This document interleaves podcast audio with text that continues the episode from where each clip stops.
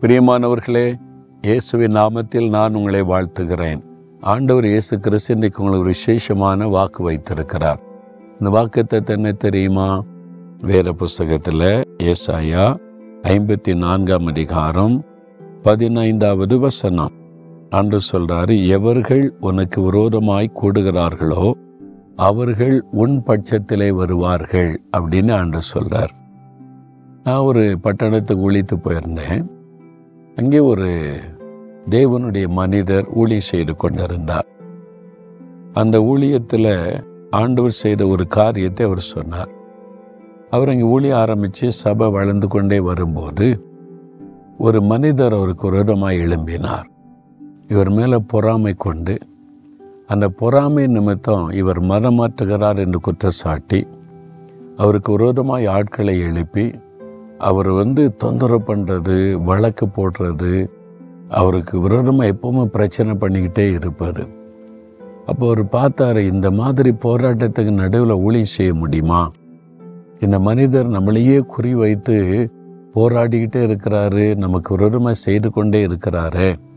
ஏதாவது ஒன்று குற்றப்படுத்தார். நன்மை செய்தாலும் குற்றப்படுத்துவார். சும்மா இருந்தாலும் குற்றப்படுத்துவார்.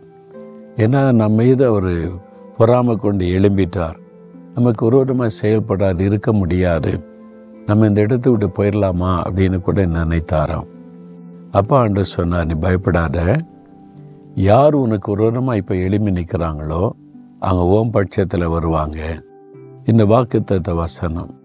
ஆண்டவரை தேற்றினார். சரி ஆண்டவரை என்று சொல்லி நான் அதை விசுவாசிக்கிறேன். அப்படின்னு சொல்லி விசுவாசத்தோடு ஸ்தோத்திரம் பண்ணார். என்ன நடந்தது? அவருடைய குடும்பத்தில் பிரச்சனை. மரண போராட்டம். எங்கெங்கோ மந்திரவாதம் பண்ணி அது பண்ணி இது பண்ணி எங்கெங்கே போய் ஒன்றும் நடக்கலை.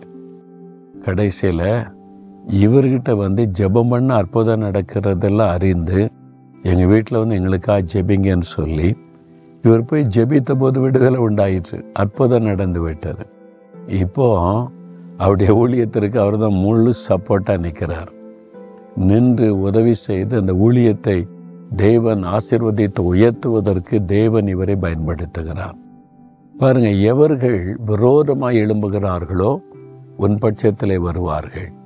ஆண்டு சொல்ல நீங்கள் வேலை செய்கிற இடத்துல பிஸ்னஸ் பண்ணுற இடத்துல ஊழி செய்கிற இடத்துல நீங்கள் வாழ்ந்து கொண்டிருக்கிற கிராமம் அல்லது பட்டண சூழ்நிலையில் உங்கள் மேலே பொறாமை கொண்டு சிலர் உங்களையே குறி வைத்து உங்களை அழித்து விடும்படி எழும்பெல்லாம் செயல்படலாம். பயப்படாருங்க. ஆண்டவர் வாக்கு கொடுத்திருக்கிறார்ல எவர்கள் உனக்கு விரோதமாய் வருகிறார்களோ அவர்கள் உன் பட்சமாய் வருவாங்க உனக்கு துணையாக நிற்பாங்க. அந்த மாற்றத்தை கொண்டு வருகிறவர் இயேசு கிறிஸ்து.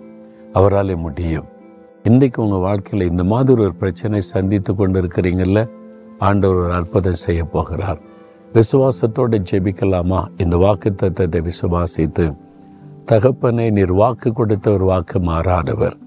எவர்கள் விரோதமாய் இருக்கிறார்களோ அவர்களை பட்சமாய் வருவார்கள் என்ற வாக்கின்படி இந்த மகனுக்கு இந்த மகளுக்கு இந்த அற்புதம் நடக்கட்டும் இயேசுவின் நாமத்தில். கத்தர் செய்துவிட்டு இருமக்கு நன்றி. இயேசுவின் நாமத்தில் ஜெபிக்கிறோம் பிதாவே. ஆமேன் ஆமேன்.